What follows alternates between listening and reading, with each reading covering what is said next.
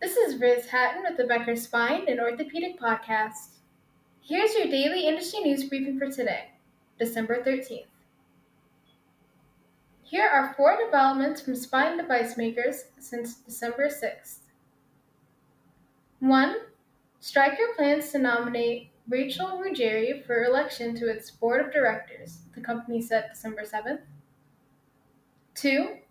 Spinal Simplicity's Liberty SI lateral implant system earned FDA 510K clearance, the device maker said December 11th. 3.